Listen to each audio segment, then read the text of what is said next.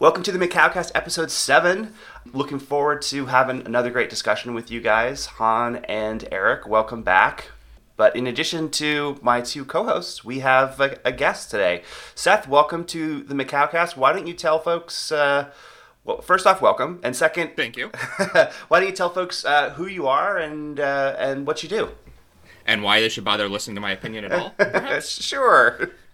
Um, Seth Miller, I'm a traveler. I have been sort of making a living off of traveling and writing about my adventures for the past decade. Uh, and I've it was an interesting situation. I had a real job. I mostly enjoyed it, and then asked my boss for additional vacation instead of a raise one year, and they were very confused and eventually said no. And I decided I still wanted to travel more, so I decided to travel more. Uh, and I've made uh, a living ever since. I mostly focus on sort of the technical stuff behind the scenes on airplanes, so entertainment systems, internet on airplanes, which is not at all what we're going to talk about today, unless you ask me about it. But because of that, I find myself also going all over the world and flying on different airlines and different airplanes and visiting different places, including Hong Kong and Macau. So here we are. Excellent. Um, I actually might ask you about stuff on the technical stuff on the airplanes because that is, sounds interesting to me. Um, sure. uh, but yeah, let's. Uh, let's just jump in to talk a little bit about Hong Kong and, and Macau. So, we've talked quite a bit on this show about visiting Macau, the trip that we are collectively going to be all in Macau at the same time in the next, uh, well, weeks now, uh, coming up pretty soon.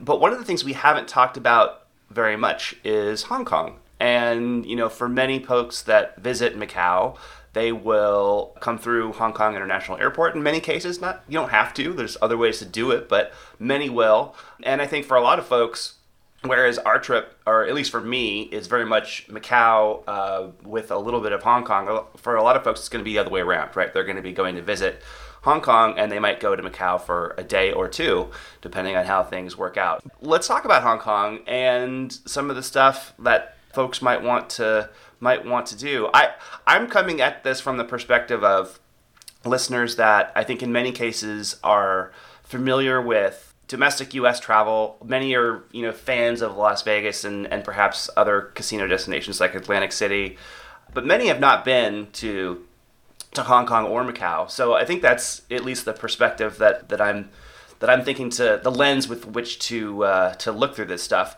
I guess we'll just start with uh, some of the simple stuff. You've Seth, you've been to to Hong Kong, I think, multiple times, from what I understand. So, what do you think about Hong Kong as a destination? I like it. I think you know if you're start if especially for people who haven't really left the United States before, if you're starting off with that's your first Asia destination, it it can be a good one. Uh, enough people speak English. Everything is well signed. Everything is sort of relatively clean and easy. It's not quite as sterile as Singapore, uh, which is also an interesting city, but is terribly only oh, too clean in many ways for me. But you know what you get in Hong Kong is a nice collection of the shift in culture, shift in food, shift in all of those things, but relatively accessible. The transit system still works really well. It's again everything has English signage around it, so that makes the visits easier. Um, you know, but there is still the opportunity, if you want it, to sort of head down some side alleyways and see a little bit of the underbelly, a little bit of the history or historical sort of uh, architecture, and some of those other things. So it's for me is always a good way to break up a trip into Asia.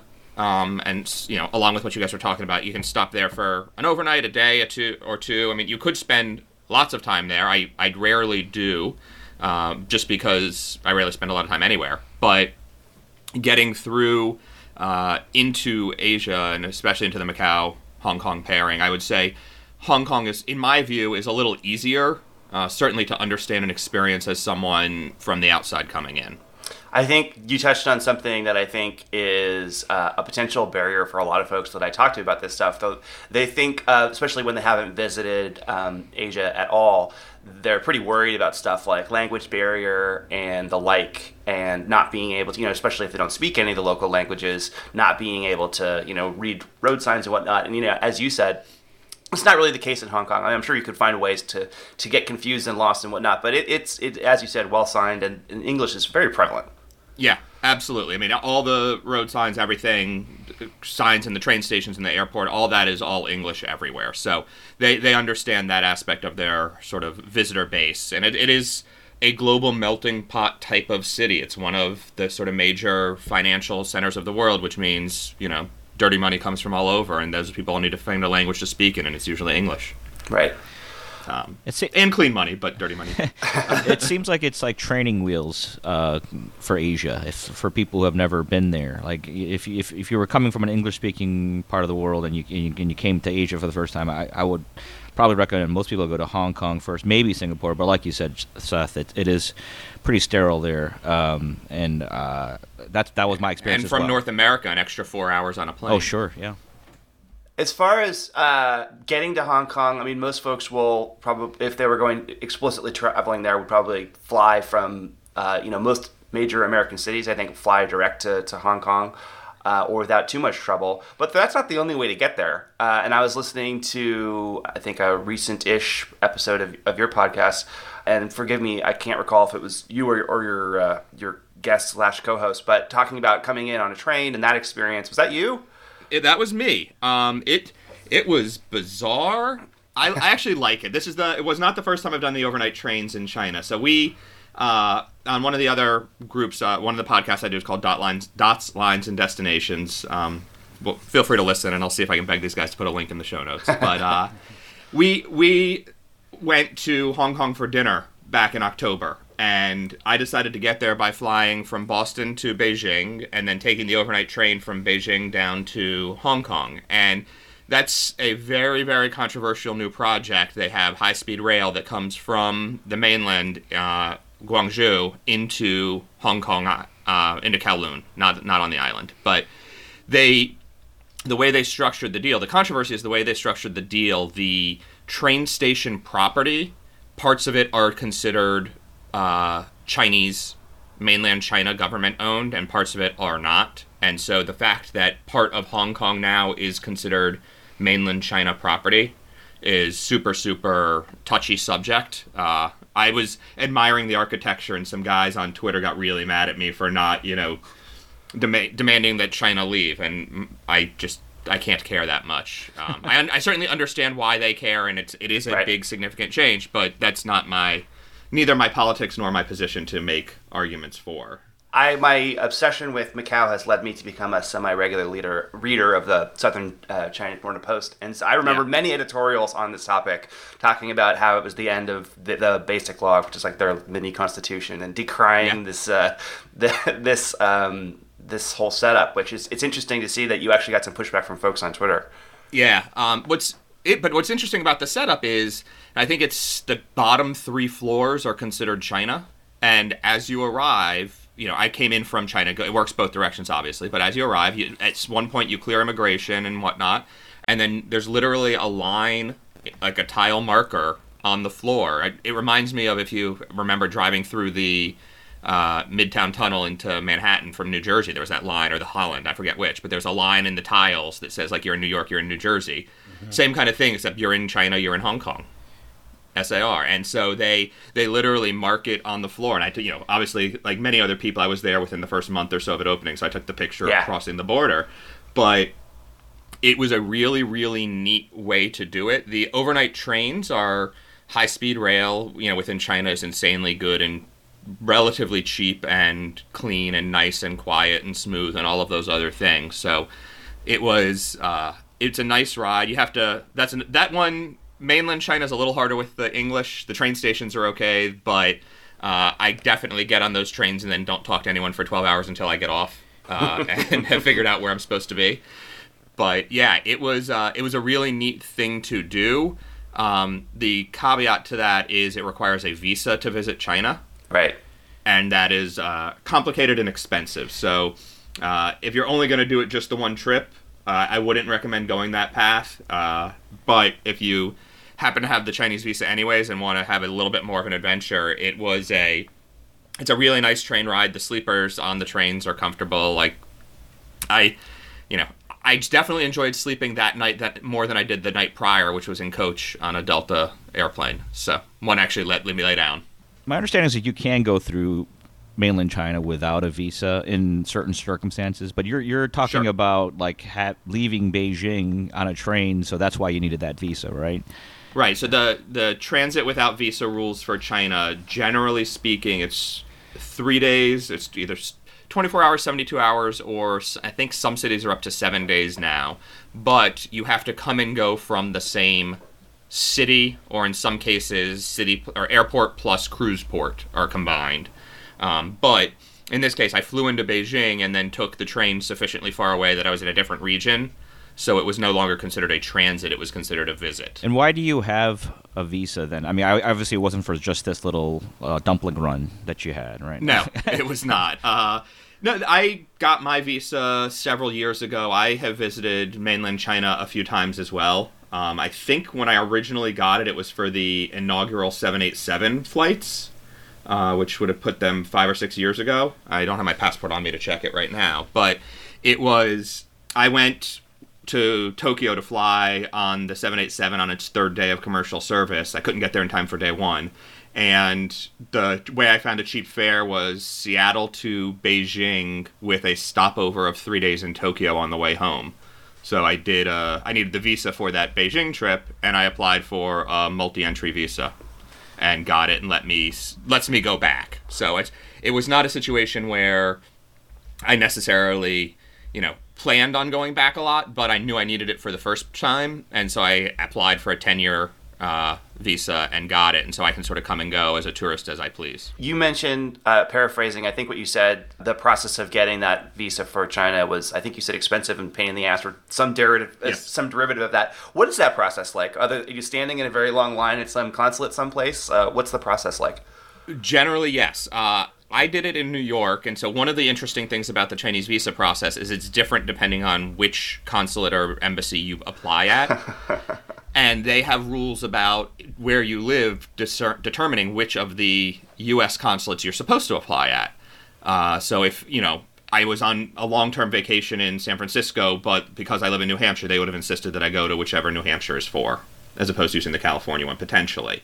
Um, I've talked my way around that in Brazil, in the Brazilian consulate once. I'm not so sure the Chinese would be uh, as amenable to bending those rules, but the uh, China process was they wanted explicit details of hotels and airfare and all these things for the first trip, and then once it's issued, like they don't care. But uh, in my case, it was stand in line for probably more than an hour, or you know, standing or sitting in a waiting area, but it was easily more than an hour to drop it off, and you know, which you have to talk to the person and do the thing, and then again when you go back to pick it up a few days later, an equal amount of time, and it's it's frustrating. You, I had a flexible schedule, uh, so it let me do it myself. Most folks I know, especially for China, use a visa processing service and pay someone else hundred dollars to not have to stand in that line. And it's if I didn't, you know, if I had any job or anything other than what my current life was at the time when I was doing that, I would have just paid the hundred dollars. Right. It is a much easier and more reasonable thing to do than in my case schlepping over to 12th avenue in manhattan and standing outside that crazy building and you know figuring it all out. Hey, I, I figure it's kind of it might be worth it in some scenario where even for uh, yeah, I mean you, you do this for professional reasons, but for personal reasons because like there's so many deals that I see to, to mainland China and you can jump from there to, to Hong Kong or other places throughout Asia if you wanted to, and it seems like if you are going to China and they don't and you're not connecting right away, like sometimes you need that visa or they won't even let you board. Is that is that right? Yeah, and so the you can, in theory, buy a round trip, super cheap, whatever, to Beijing, and then separately buy Beijing to Hong Kong or Macau, and those are a valid transit without visa uh, itineraries. The challenge you'll run into is sometimes the U.S. airline will, won't. They, you know, if you buy them as separate tickets, the U.S. airline where you're boarding, or whatever airline where you're boarding in the U.S. won't know about the other flight Yeah. and will insist that you need a visa because you're stopping in China. And you can fight with them and explain that you have onward travel and the bookings and whatnot. In theory, they should, not in theory, they should just let you board. That is what the rules were designed for. Uh, the Chinese immigration authorities absolutely uh, honor it that way. Um, and I would put the caveat out there. for all my experience and everything else that I've seen to date, but I'm clearly not a Chinese immigration officer, so you know, good luck. Uh, but you, you should be fine. Um, but you know, there's I've never heard of anyone having a problem once they get on board, but I have definitely heard of people having to fight with airline agents saying, "No, no, no, I don't need a boarding, I don't need a visa. Look, I have all these other tickets." And so if it's from a single airline or a single booking, it's much easier. If it's a multi- multiple airline situation, that gets a lot more complicated. Are there any? Uh, are the U.S. carriers any worse about that than say you know Cathay or like Asian carriers, or it, it, doesn't matter? Like as long as, long as it's it's from the U.S., that's where you could have a problem. Is that is that right? That that's been my experience. I I can't you know that's also where I am. So yeah. I, uh, those are the people I hear about. I I would not be surprised to learn that some people in Europe have had similar challenges sometimes, um, but you know, I a lot of the staff are contract staff at the U.S. end, anyways. Sure. So it's not like you know the person working for Cathay Pacific might be working for Delta in the morning and Cathay in the evening. Mm. Um, depending on. Where. I was jealous of your uh, your train ride. I, I, think that's a cool way to, to come into town. Yeah. But no, the, the trains really are nice when you you come from a world of Amtrak and New Jersey Transit and Long Island Railroad, and then go to China and you know walk down the platforms and see twenty gorgeous high speed trains lined up all ready to go. I mean, the I did overnight from Beijing to Guangzhou, and it's four or five hundred passengers per train, if I remember correctly. So five hundred like sleeping bunks, and there were six trains that all left within thirty minutes. Oh man! Wow. Every five minutes, just another train going, and they all took slightly different routes and had a couple different stops along the way literally I got on by the time we'd made our first or second stop. You know, there's a, couple stops early on in the trip in like sort of suburbia, and then most of the the end of the trip is just one long run. It was I was asleep. I mean, I also had just come off a red eye from Detroit, so I was I had a good reason to be exhausted and dead on the train, but I I slept great. I thought it was interesting. I, if I recall correctly, you were saying that they actually run them slower on the overnight routes to let people sleep. Like it doesn't actually take that long to get there. Yeah, so those trains run at a maximum speed that they can do. I think Beijing to Guangzhou or Beijing to uh, Shanghai in like five and a half or six hours. And the overnights they run them a little more efficiently, uh, con- you know, energy consumption wise. They can slow them down so it's an, a ten or twelve hour ride. Mm-hmm. So it's not quite half not quite half speed, but it's close, and it lets it's still super fast. Um, right, I think the my trip was over uh, 1,500 miles, and it was still like 10 hours. Wow. So, but they can do them in six if they need to. Very cool. All right, so steering back to Hong Kong as someone that has been there multiple times, uh, this is a, a, very broad question, but what sorts of things would you direct uh, tourists to that are coming to visit Hong Kong? Eat. Eat everything. Eat all of the food you see on the street and don't look back. Uh, is my short version. That's my answer, to, honestly, to a lot of different places. Is just to go and find all the food. But I love the street food in Hong Kong, the dumplings, and you know, sort of, you know, Han referenced the dumpling run. That's what I called my trip when we went back in October, just because all I did was eat dumplings the whole trip, even in Beijing. But truly, what I find is in Hong Kong, especially, there's sort of little kiosks. It's less cooked out on the street as opposed to little kiosks and shop fronts but you get like truly little steamed buns everywhere um, and just really good options. I have absolutely walked up and you know my point and pray method of dining of this thing looks interesting and probably not too fuzzy or crunchy. Let's see what it's you know what let's see what's inside. Um, and done that and you know it's you, you walk I, that is a situation where you need a little cash. Uh, it's not a necessarily credit card only environment, but walk up and you know order a lot of the food. What my most recent trip, this dumpling run trip back in October, I decided I was going to try not just the soup dumplings, which I'm a big fan of, but uh, I was actually it was right around when Hong Kong Airlines had made a mistake on some business class tickets, and a lot of people were flying to Hong Kong for cheap, and their social media team was doing its best to be cool and engaging and helpful and get people happy about flying, you know, on Hong Kong Airlines, not just flying cheap and was talking about restaurants to go to, you know, was willing to do anything and provide advice. And so I reached out to them, was like, hey, I'm coming to town. And I wasn't on the mistake fare, but whatever. What are your thoughts about, you know, good things to eat while I'm in there? And they gave me some suggestions of restaurants. And so in that case, I basically picked a genre of food and was like, okay, I'm going to see if I can try, you know, these like waffle things three different places. And you know, looked it up online, used Yelp, and there's a local localized version of Yelp now that I'm blanking on the name of. But when you search for whatever Hong Kong restaurant reviews, it is pretty obvious who they are, and you end up with just you know a it's a similar sort of situation. You get a, dots on a map, you pick a few. I try. I tended to cluster mine relatively close together, but maybe spacing them out so I could have 20 or 30 minutes walking between you know two or three restaurants, so I could get a little bit of a rest along the way, let my stomach stretch back out after I filled it. But that sort of thing is absolutely my favorite, and then use that as a means to get into some of the neighborhoods. You know, I mentioned early on the sort of contrast between the new and the old. There's a lot of sort of communist style concrete block construction, mm-hmm. um, or it's probably not communist, but uh, may as well have been. Um, you know that just that terrible brutalist construction style, and then giant new glass buildings that go up you know dozens of stories for the new banks and such. And it's just getting to walk at ground level amongst all of that you you know the air conditioners mounted on the outsides of the buildings and laundry lines and this and that everywhere. It's it's just an architecturally very very different from anywhere in the United States. And I really enjoy exploring and seeing that and then using the food as my guide slash motivation to get from site to site. And um, you know I have my I have my phone working, data roaming working there. Um, whether you use Google Fi or T-Mobile, it's free. If you have another plan, you'll pay a little.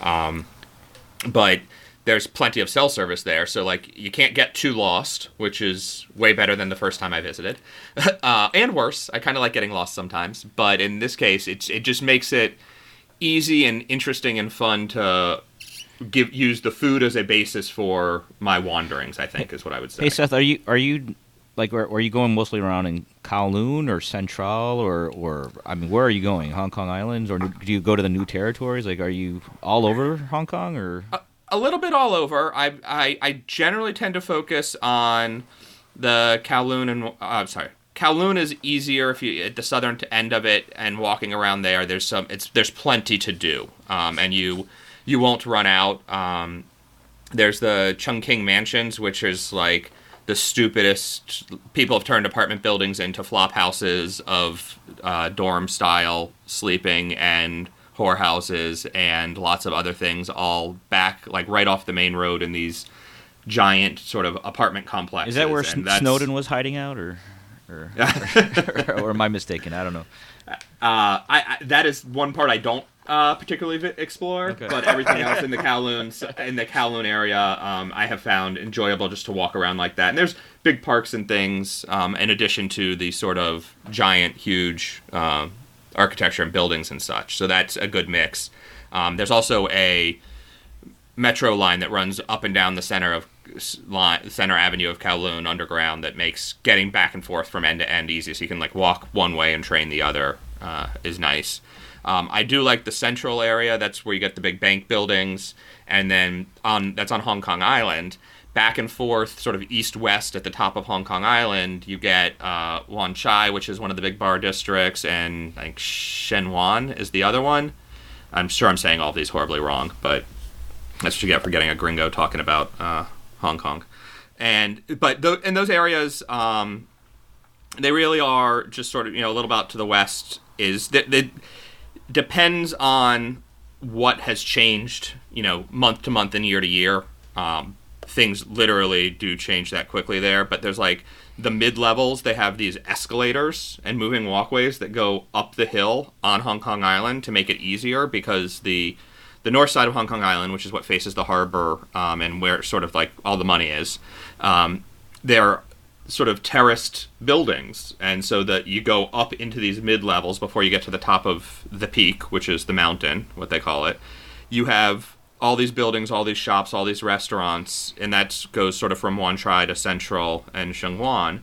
That whole area, they have these, they call them the escalators, but they're like moving walkways, a mix of moving walkways and escalators, and you can sort of ride them all the way up and ride them all the way back down and get out whenever you want and like walk, you know, as far as you want one way or the other on one of the sort of parallel roads and then come back to the escalators and move again.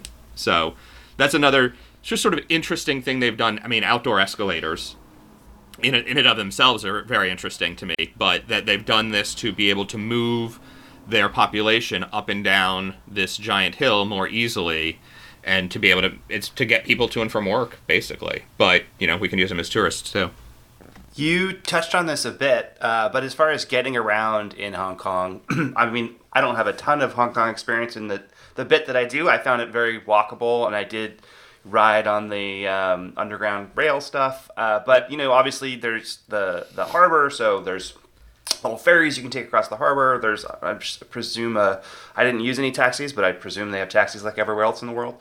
Um, what what did you find? How did you find it to get around? Easy, difficult, different modes of transportation better than others? Sure. So uh, to and from the airport, uh, I do the Airport Express high-speed train.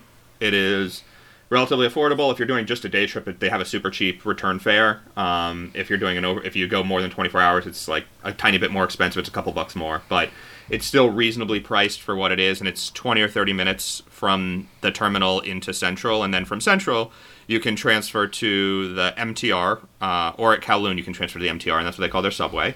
And go sort of mostly everywhere. Uh, it's it is a very efficient system. It works pretty well. They actually just added a new line that goes all the way to the south side of Hong Kong Island, which when I went, I had to take the bus to get down there uh, the first time. So there's some interesting. Um, it's just nice that they have the new one available. But the buses and subway system is very efficient and very nice. It gets very crowded because it's a crowded place and you know rush hour especially expect that you'll be crammed into these cars but they come pretty quickly um, and they're great the taxis are pretty cheap and like ubiquitous they're everywhere you got to deal with uh, a little bit potentially language challenges of saying where you're going sometimes and making sure that you have the cash to pay for them uh, uber works there so if you're into that sort of thing Is Uber still working there? I thought they had to pull out, or maybe I'm mistaken. did they I, I don't. It- I don't know. I thought they were when I was there back in October. Okay. Um, if if Uber had to pull out, my guess is they were replaced by Grab or one of the other Asian ones. That could have been the deal with if, if it was Hong Kong one of the markets where Uber was bought out by Grab and gave them the the business. Um, I could. don't I, could be Well, wrong. I don't know. I know they yeah, were pulling out, and I easily could be too. Yeah. Sure. Yeah. Okay. Um, and then the other thing, and you mentioned it, the ferry across the harbor. The Star Ferry is probably the best, cheapest tourist attraction in Hong Kong.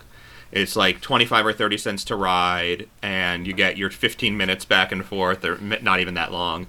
And it's a great little harbor cruise. You don't, you obviously don't spend a ton of time out on the harbor, but you can run on, you know, get on board, board quickly when they open up. You get a window seat, and you literally get are right there and get to explore and see the whole thing for pennies. And I, that is absolutely one of the thing I do every time. I mean, one of my trips to Hong Kong was an eight-hour layover where. Probably shouldn't tell my wife this, but we easily could have done a two-hour layover instead, and I insisted on doing the long one, and so that a she could see a little bit of downtown Hong Kong, and b so we could get some dumplings, and we so we t- we landed in the Hong Kong airport, went to the lounge, took a shower, and then had to sort of fight our way out and said, "Oh no, we actually are just in transit. We want to go out now." Um, made that work uh, somewhat miraculously, and took the took the train in. The train ends at the Hong Kong station, and we went to the Tim Ho Wan dumplings that are right there. Had amazing dumplings.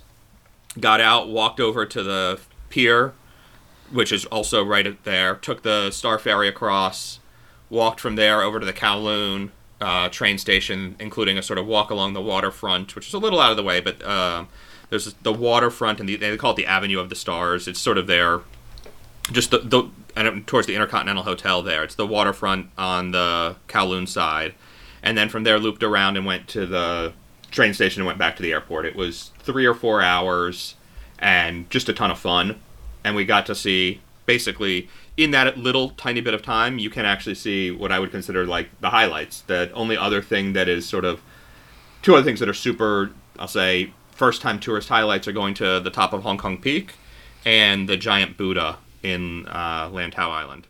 I on this upcoming trip on the way back, uh, where our flight doesn't leave Hong Kong until I think 6 p.m. or something like that. So I'm trying to figure out, you know, leaving Macau early in the morning, taking the ferry back or whatever, uh, or the bridge. Well, I guess we'll see. But then what to do? Trying to try and maximize that like last little bit of Hong Kong time. So that's actually your your uh, description there is very useful for me trying to figure out how much I can fit in with still not being super stressed about you know making it to the airport. Yeah, the the only thing you gotta stress about there is schlepping your bags with you. Mm-hmm. Um, we we cheated when we did that trip. We had uh, full size carry ons with our stuff, but because we had gone to the lounge first, when I, I basically negotiated with the lounge staff that they would let me forget my bag for a couple hours, and they said they they're not going to watch it, but they also won't report it.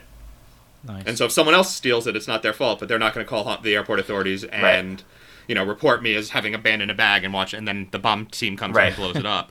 so uh, we just we literally left them under a table in the Thai Airways lounge. so that worked really nicely, but uh, I'm sure there's. Uh, is bag storage at the airport if you are willing to stop out there first, Yeah. or um, I guess I was gonna say you could do the checked bag thing, but you can't do that because you'll take the different ferry, so that's not gonna work. Yeah, I did a little research, and I guess there's a couple of options. Uh, Yeah. Need to figure out what actually makes the most sense, but uh, I don't know. I, I definitely want to try and squeeze out as much um, as much as we can out of the time that we have, and I think at that point we'll we'll be fine leaving Macau, not need to spend another you know half day there or whatever, and it'd be more fun to spend that time in Hong Kong. Yeah, I- I'm go- I'm gonna put some uh, my luggage in a storage facility somewhere. I think in Central, um, at one of the train stations, and you just have to pay a couple of Hong, Hong Kong dollars, and they'll, they'll watch it for a couple hours for you. Uh, Eric, you're you are gonna spend a couple days in Hong Kong after we leave. Is that right? Yeah, I've re I've uh, kind of redesigned the trip a little bit, so I'm gonna have two and a half days in Hong Kong on the back end. Um, I convinced a couple of buddies uh, to come join me. Uh, the way it worked out, it looked like you guys were all leaving before me, um, and I don't think I need more than four days in uh, Macau. So uh, I'll have the first four in Macau, and then the next two and a half in Hong Kong. Very cool, very cool. I mean, I'm I'm jealous of you, Eric, in the sense that uh, you're going to see all this with fresh eyes. Um, I, I remember when I went there, I was just blown away by everything I'd seen. So, I mean, Seth, you're probably just I don't know. You've been everywhere, so I don't know if this stuff impresses you anymore. But You know, it, it honestly it still does for the most part. I s- some places do. Hong Kong is one of them. The the just how much they manage to cram into the tiny space that they have and how it's constantly refreshing and constantly growing is still amazing to me. Um, I still love love it every time. This this most recent, I mean, we talk about that train station and the crazy sort of China battle there, but the reason, the thing, the thing I posted that drew the ire of everyone of this guy on Twitter was I actually on top of it there's an observation deck, and so there's a fancy hotel bar right nearby that has you know a rooftop. I think it's, the W or the something like that has a like a one or one of the buildings associated with the W in that complex right there has a rooftop bar, and then this building has sort of a rooftop bar as well. Uh, the Sky 100 Hong Kong observation deck. Instead of that, paying to go up there, which is much taller, certainly, but I just went up to the top of the train station, and it was pretty darn cool. It's outdoors, and so if it's you're sweaty, um, you're going to be sweaty. But it was uh, still a really neat thing, just the architecture of that, and that's something that's new. And you know, next time I go back, there's going to be something else that was new because the the city continues to develop and evolve so rapidly. There's always something changing like that. I, I certainly haven't been paying attention long enough to have a good feel for this, but one of the things that I think is really interesting to to watch and continue to watch is the influence of the Chinese central government on Hong Kong. I mean, obviously they made their deal not to allow them to retain their uh, status for you know a certain amount of time, but clearly a lot of the locals are nervous about the sort of creeping change that's coming. Uh, I don't know. I think that that whole experiment is fascinating and be interesting to see how that ends up. Absolutely, and I, I agree with you. you. There are, yeah, I think you you have to be probably a little more in tune with the local vibe than I get to see a lot of it. But there are times where you see little things or you hear little things about how the situation is evolving, and it it becomes somewhat obvious that that's happening. Yeah. Uh, I'd love to get your take on Macau stuff as well because I know you've been there too. But before we before we leave Hong Kong, I want to make sure I'm not cutting off Eric or Han if they've got anything else they want to they want to chime in on. I just want to say, you, Seth, you were right. Uh, Uber's still there. Uh, apparently, there was a taxi driver uh, march, anti-Uber march in Hong Kong in January. So, they're um, th- you know they're threatened. So by, if they're still protesting it, then we know they're still yeah, there. exactly. exactly. Got it. Yeah. Got it. And, and there is bag storage at Hong Kong Station, which I've shared the notes with the, the link with these guys, so you guys can put it in the show notes. Perfect. Thank you for that. Well, let's talk about Macau. So, you visited at least once. I don't know. You can tell us, but um, I'm curious to get your, uh, you know, your general uh, vibe on Macau. What you what you think, especially you know, as someone that's traveled um, to Yeah. Hong Kong and everywhere else. What's your take on Macau? Can you guys explain to me what the hell is going on there? In what sense? Uh, so I've been twice. My first was a decade ago. I did it as a day trip from Hong Kong. The second was two years ago, and I spent a couple nights there. Um, Where did you stay? I knew you were gonna ask me that. I stayed actually on the older side, and it's I'm pulling it up. I had it up, but I had to s- scroll my map over to uh, Hong Kong. Um, I stayed. I will tell you in a minute when I pull that back up. Um, but I I stayed in the old part, not in the new resorts. Uh, there's a something right across from the Sands. oh, okay. Um, Okay. Okay. uh, it's called like something stupid like Waterfront or uh, Oceanus, or that was a casino. Uh, right? The Harbor View, maybe. I don't know. I know. Yeah, Harbor View. It's the Harbor View. I stayed in the Harbor View, which um, I booked it like on Hotels.com, stupidly cheap, and it was completely clean and fine. It was certainly not fancy or nice, but it got the job done. Um, and it happened to be at a time when the the cost for going to Hong Kong to I was supposed to actually meet friends in Hong Kong that weekend. I so I, I was in Singapore. I flew to Macau. Had planned to do one night, then take the ferry over and do another night. And the cost of hotels in Hong Kong was so much that I actually called my friends and told them I couldn't come and just stayed in Macau an extra night. so, you know, it's it's actually not that far from the Mandarin Oriental and the Wynn um, and some of those things on the sort of the other side of Old Macau, but it's definitely still on that first island, and you don't get down into the new new stuff uh, further south, and where which is where, where the Venetian and the other Wynn and the Parisian are. So, I I liked staying up in that part because when I wanted to go explore, I could go actually into the old town of Macau and walk around and see like the weird Portuguese stuff happening. Um, and there are still like all the signs are still in Portuguese on the streets. Plus, I assume it's Mandarin, um, Chinese, right? Well, f- forgive me if I'm getting that one wrong. It's either Mandarin or Cantonese, right? Han, Yeah, you gonna correct yeah. I well, I'm Korean, but I don't know. But I, it's Chi- it's Chinese. yeah. No. Um, but yes, so whatever. You get the Chinese there. It's but you get both, and some of the restaurants still have the Portuguese on their menus. I am not at all convinced that anyone working at any of the restaurants speaks Portuguese. Yeah, I thought that was one of the funny things because, as you said, right, the street signs, and actually, I think it must be a, a local reg that all of the Yeah. emergency signage is also include in Portuguese, also. Absolutely. Um, but yeah, I don't, I didn't see a single person that I that I would have guessed at least was spoke Portuguese. and, and like, it's entirely possible that the people who live there and who are you know Chinese still speak Portuguese, Sure, right? There's sure. no shouldn't judge that way. Maybe if they, maybe the schools still teach it. I don't know, but it is just it was really strange to sort of see that, and even like the restaurants trying to still have the historical Portuguese influence. You get the egg custard tarts and like a lot of that stuff, which are delicious. I would eat those all day long, and I did. Again, eat everything. There's lots of little shops in the old town that you can, as you're walking through, you can just pick more up. But it was like, are these really still a local delicacy, or is this now just this thing we do to keep the tourists happy? And I just don't know, and it's a weird place to me. Yeah, that's a good question, especially about the the egg tarts, especially right. I mean, they they if you look up any kind of uh, what to do in Macau, I'm sure like number one or number two on the list is get an egg tart, right? So it's Absolutely. it's become so closely associated with it that uh, it's a good question whether it is you know actually part of uh, still part of local custom or whether Yeah, it's uh, more tourist service. The the only thing I can think, and it just came to me now, is like I was going to say, and you still do that in Portugal too. Like you go to Lisbon or Porto or any of the towns in Portugal, you get egg tarts because they're everywhere there.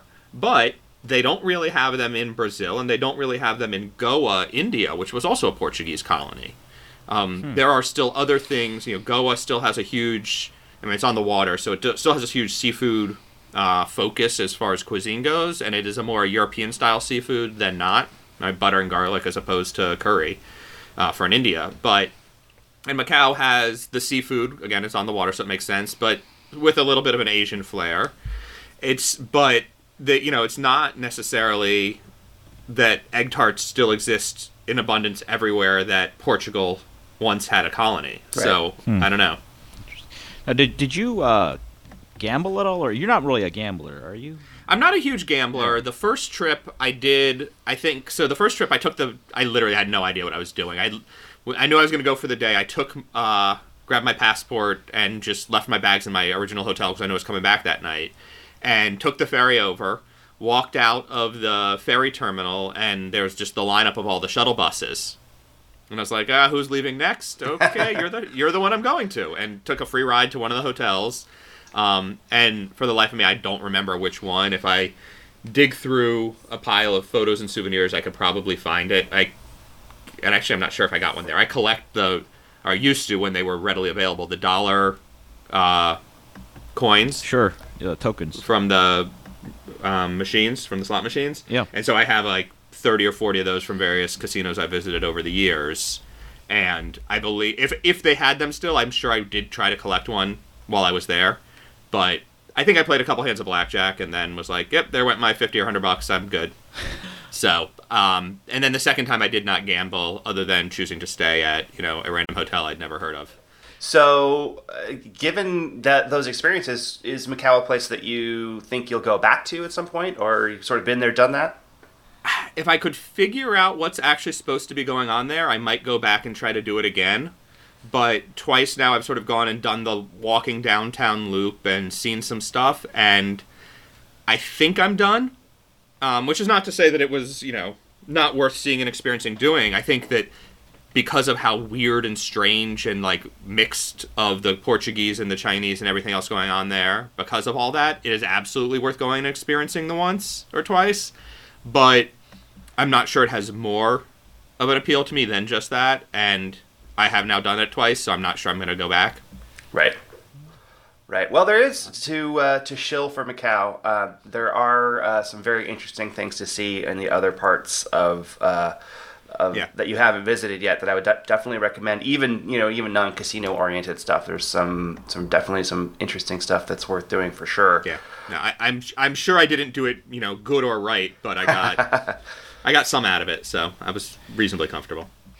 Well, um, I don't know. I as far as what's going on in Macau, I can I can only speak for myself. I personally, uh, I just find the the fact that Macau is the global casino capital of the world uh, sort of fascinating. Just the way that things have the way that things have happened there, what that does to a tiny city slash country, depending on how you want to count it, uh, how what it does to their economy. Um, and sort of how those things work. Plus, I've always been a sucker for weird casino architecture stuff. Yeah, I also find it fascinating that it could be a kind of focus of uh, U.S. Sino relations, you know, just with the casinos there and all the ties with, with Trump and the trade war, and, and who knows what could happen with with the uh, concessions and I don't know. There's there's so many uh, fascinating storylines running through Macau. Um, that yes, uh, they they have to do with the casinos, but um, there's like a lar- larger macro story going on there that I find interesting. I have a I have a question that maybe it doesn't sound like you've used it, but maybe you've heard something about it. The bridge that is built uh, between Hong Kong and Macau.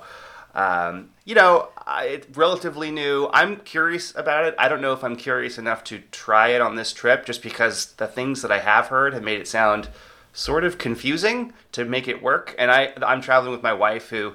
Um, you know, this is her first time in Asia, and I just don't know if she, if I want to put her through. Like, I have no idea what we're doing.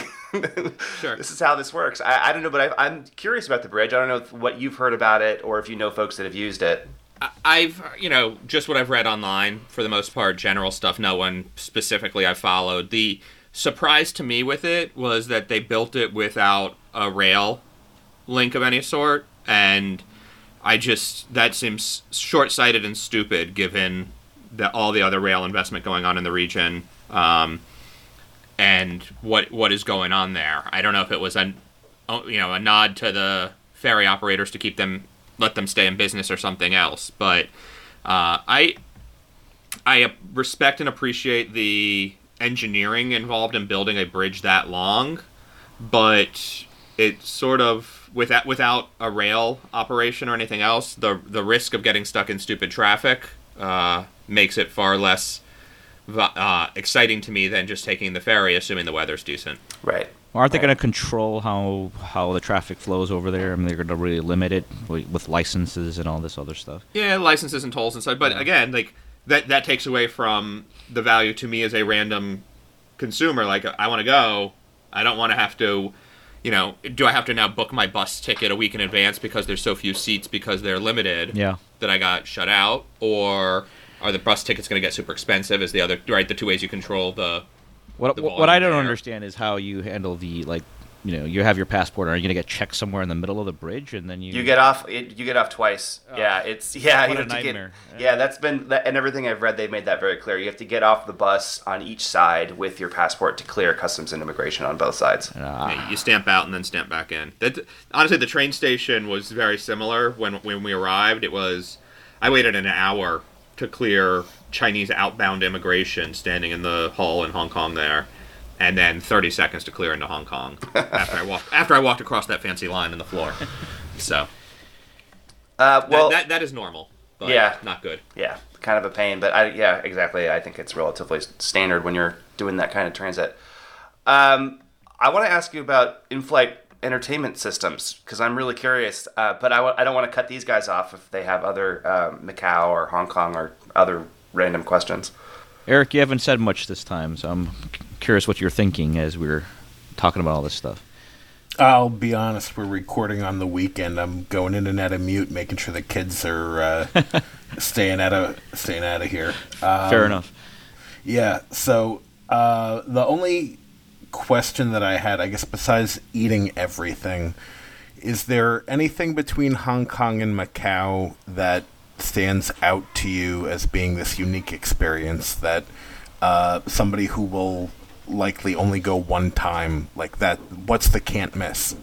Yeah, I I actually think the Star Ferry and just that waterfront experience in Hong Kong. If you can, they do a light show at night, um, where like all the buildings light up and whatnot. Um, for big big festivals, there's uh, fireworks as well, but you got to time that right. Chinese New Year usually is the big one. Um, but just the the the night light festival on the buildings is really neat. Um, and you sort of have to decide if you're going to do that from the ferry or from sitting in the. You want to. You usually want to watch that from the Kowloon side. In my experience, there's just on that big promenade. There's a lot of places, and people. There's you know they've put in benches and like stadium seating almost for people to sit and watch it. So. I think that is sort of quintessential Hong Kong, and you don't get that many other places. Uh, going up to the top of the peak uh, is also very much a Hong Kong thing. I have to admit, I've never done it. Uh, just timing wise, I never worked it into everything else. I think I was too busy eating to spend that time getting up there. I was, you know, there were I, unlike my pre, like I said, I tried to make you know my dumpling stops every twenty or thirty minutes, and that one was too far out of the way.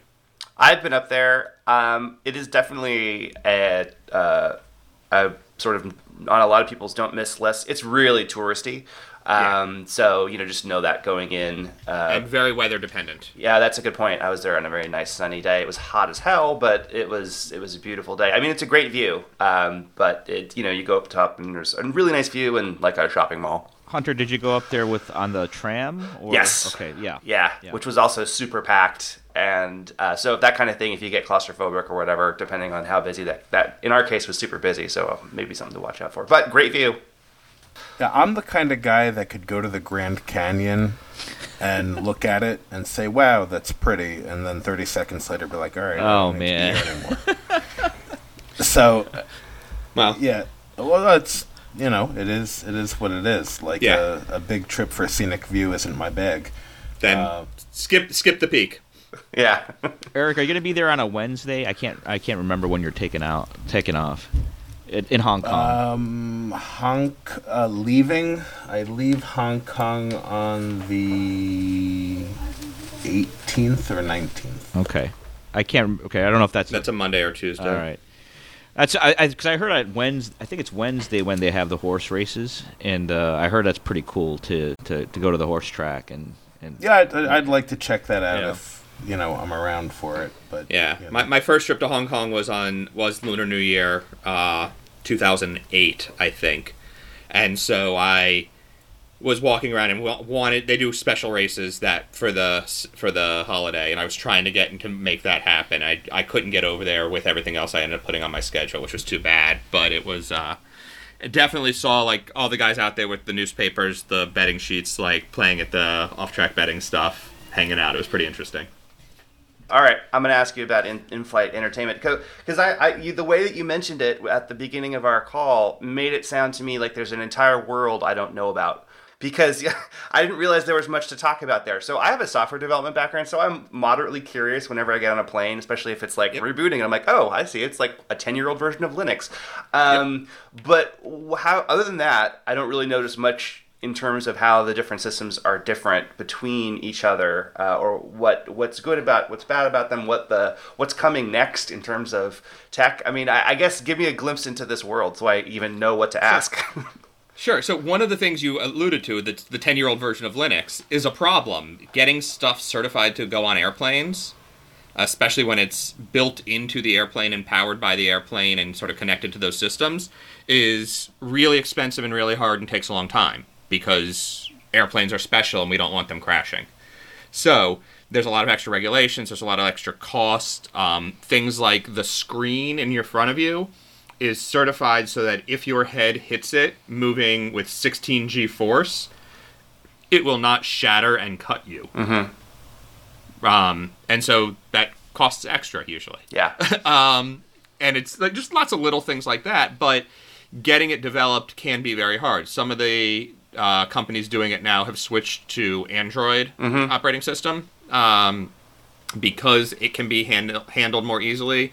They're also sort of changing their operating system development cycle so that rather than having to rebuild the entire thing every time, there's a core OS and then a UI layer that sits on top of it. And the core OS doesn't upgrade super often, but the other parts can be upgraded without a full RETA certification. And so it's going to let them be a lot more flexible and dynamic in getting these things done. Now that said, there's still the challenge of you know getting the hardware certified is expensive, and so you know we get new iPads every year or new whatever you know Right. Android tablets every 12 to 18 months, six months in some cases, just depends on you know which cycle you're on. It's still slowed slower development, but the uh, the good example of that is Delta's new A220, which literally just flew in the last couple weeks. I don't know when this podcast comes out, but uh, first flights were on February 7th. They have a Android-based operating system that is actually a tablet using Wi-Fi to transmit all the data back and forth, and they're still plugged in at the seat, so there's still some wiring into the seat, but it's using wireless for a lot of the data moving around. And with some reduced wiring and some, because they're using these commercial tablets that they manage to find a set that your head won't you know destroy at high speeds they think that they're going to save a lot of money over time. Interesting. so yeah and they they in that case they had to sort of match the experience of the rest of the delta fleet in terms of what it looks like and how it works and they did. So it's pretty cool. So, do the airlines you, do they do the design and development of these things themselves? Are there outside vendors that the different airlines buy from and basically like reskin with their stuff, or how much? How does that work? It is almost entirely done by third-party vendors. Uh, Panasonic Avionics is uh, Panas- Obviously, you've heard of Panasonic. They have an avionics group which handles all of their airplane stuff, and so uh, internet and entertainment systems, and then a few other things as well. Uh, there's a company called Thales, which is a huge French multi- like multinational. They do everything from building satellites to making entertainment systems. Uh, uh, used to be Collins Aerospace, which is another giant sort of mega corporation, just sold its system to a company that used to be called digEcor.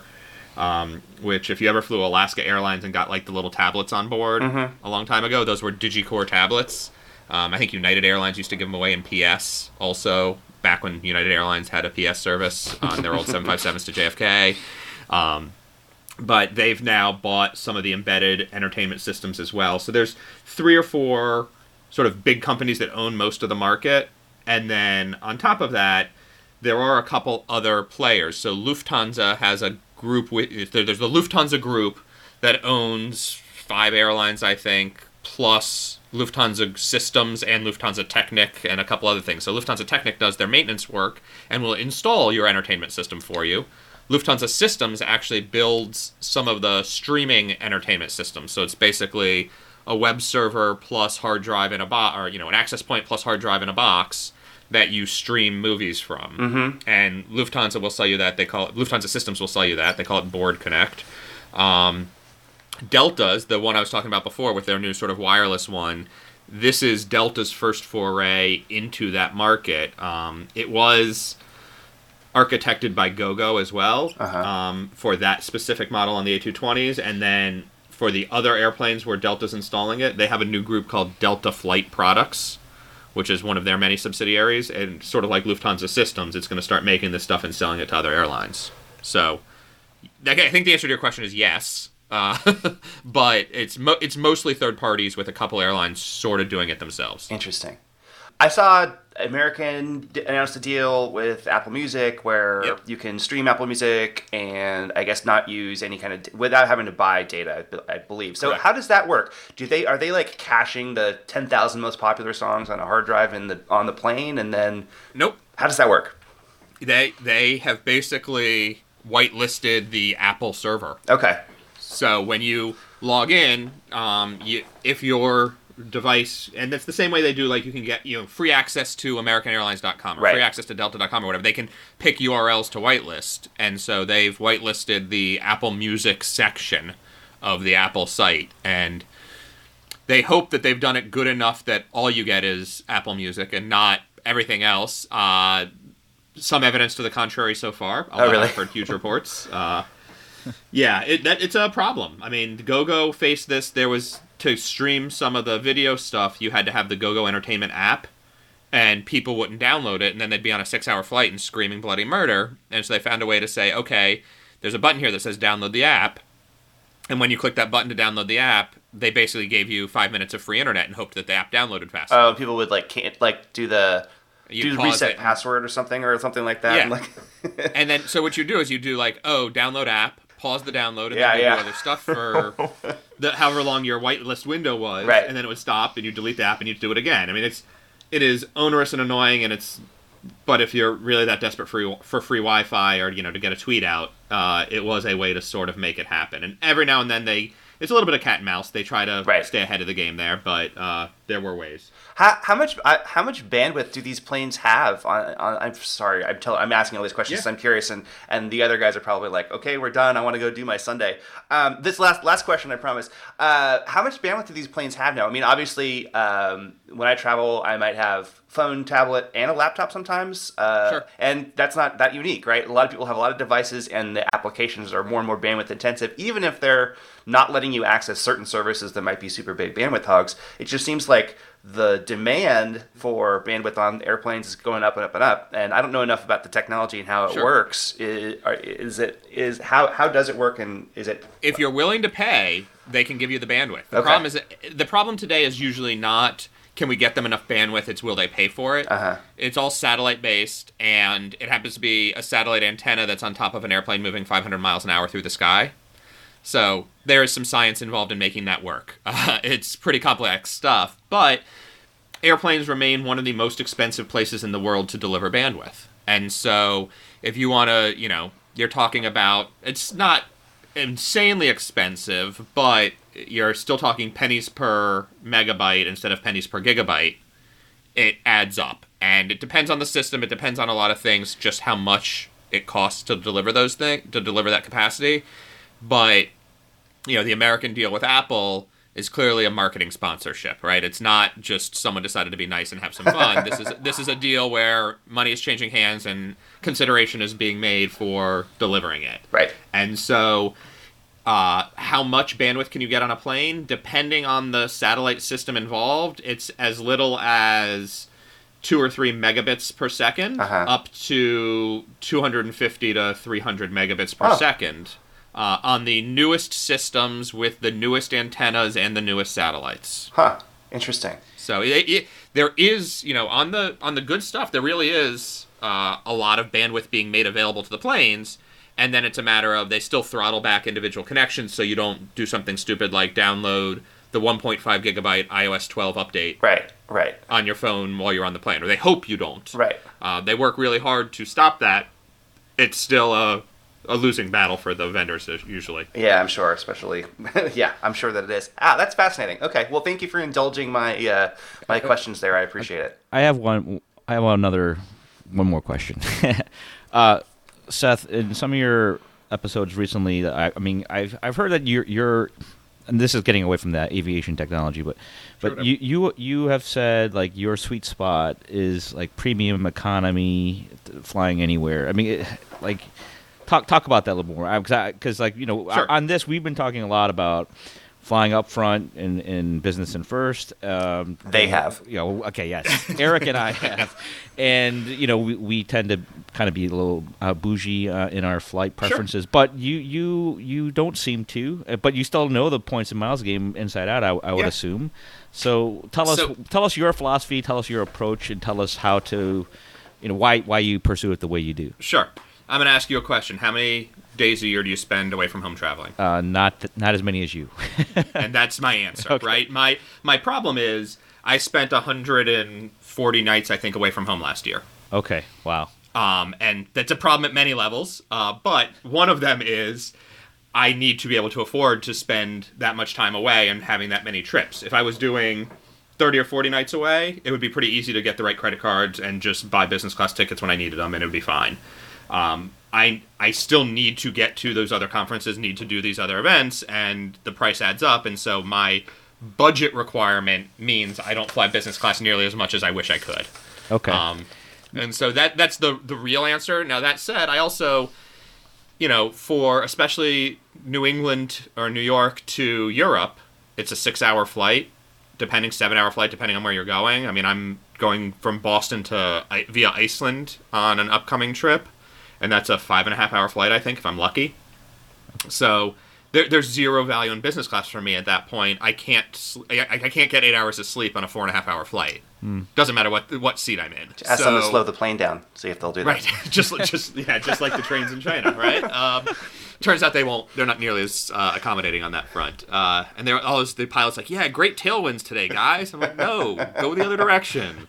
Um, so you know that's the real reason for me. And so I found that especially when I can get it on sale, um, premium economy can get super affordable for the high volume travel I do Um, if me and my wife are traveling, uh, especially like you see some of these mistake fares, you know, the three or five hundred dollars to Australia kind of deal Yeah. in coach, and people are like, I'm never going to do that in coach.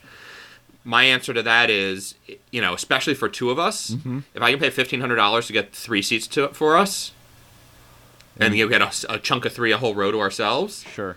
that's actually not a bad deal at all Yeah, yeah, yeah. right? You, you make your own. It's a DIY. That's DIY premium economy. I don't need the slightly fancier food, and sometimes it's just the same food on a different plate, which is amusing to me, right? You get the economy meal, but you get it on plates instead of in the foil uh, tin.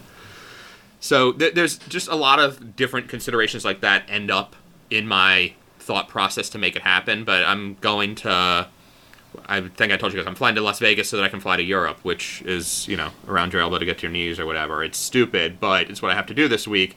And my flight from uh, Denver to Frankfurt is actually long enough that I might be able to get a little bit of sleep.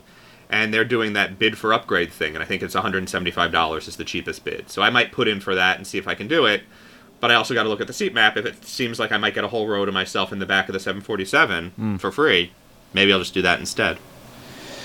Nice, nice. Okay. I mean, I, Does that make sense? No, it makes a lot of sense. I, I, I remember hearing you at conferences and then just like, like what, Yeah. what's with this guy? I don't understand what. You No, listen. If I if I was traveling less so that I could afford to pay a little more for the tickets, Yeah. each time I would. Right, I, I have no problem spending the however many hundreds of thousands of points or thousands of dollars a year on my travels. Yeah. But my overall volume is sufficiently high that I can't do all the trips I want and do them all in premium cabins. Got it. Makes a lot of sense. Last, last question. Encore Boston Harbor. You're near Boston. Yes. Thoughts on this project? Excited about it? We've already sort of established that maybe your first love isn't casinos, but um, this is a relatively uh, high-profile project that, at least as of now, is still Wynn Resorts. Um, are you excited about this? Is this a place you'll check out when it opens? I'm sure I will check it out when it opens, um, in large part because I have to assume Traeger will come across from London and he'll make me come down and say hi. um, And so that that'll happen. Uh, other than that, I really don't care. Fair enough. I'm afraid. Sorry. No, it's fine. Fair enough. Thought I'd ask. We got a, Yeah. a- No. I, I, honestly, I, I I take that back. I, the casino part of it, I certainly don't care about. If they manage to do some interesting things with other entertainment or restaurants or other things, I could probably be convinced to stop by when we're passing through Boston. You know, to or from one of these trips. Um, I you know, every now and then, if we get too early or too late a flight in and out of Boston, instead of coming home or starting at home that day, we'll do the hotel the night before, the hotel that night, and come home the next day. I could see that being an opportunity to like take an extra half day. You know, go down at noon, see the thing for whatever time, and then go to sleep early. You know, have have a nice dinner, and then go to sleep, and then wake up and run to the airport at six in the morning or whatever it is. Like I could see myself using it as an opportunity of another different place to do that sort of thing when in Boston, but beyond that, it's not compelling to me. Fair enough. Well, thank you so much for taking time, especially um, on a Sunday, to talk to us. I know that I appreciate it, and I think I can speak for uh, these guys too. Yeah, thank- thanks for having me, and uh, appreciate you guys' time on a Sunday. I know this is abnormal for you, so uh, Thank you, Seth. Really appreciate it. Thanks, Seth. yep. Thanks, everybody.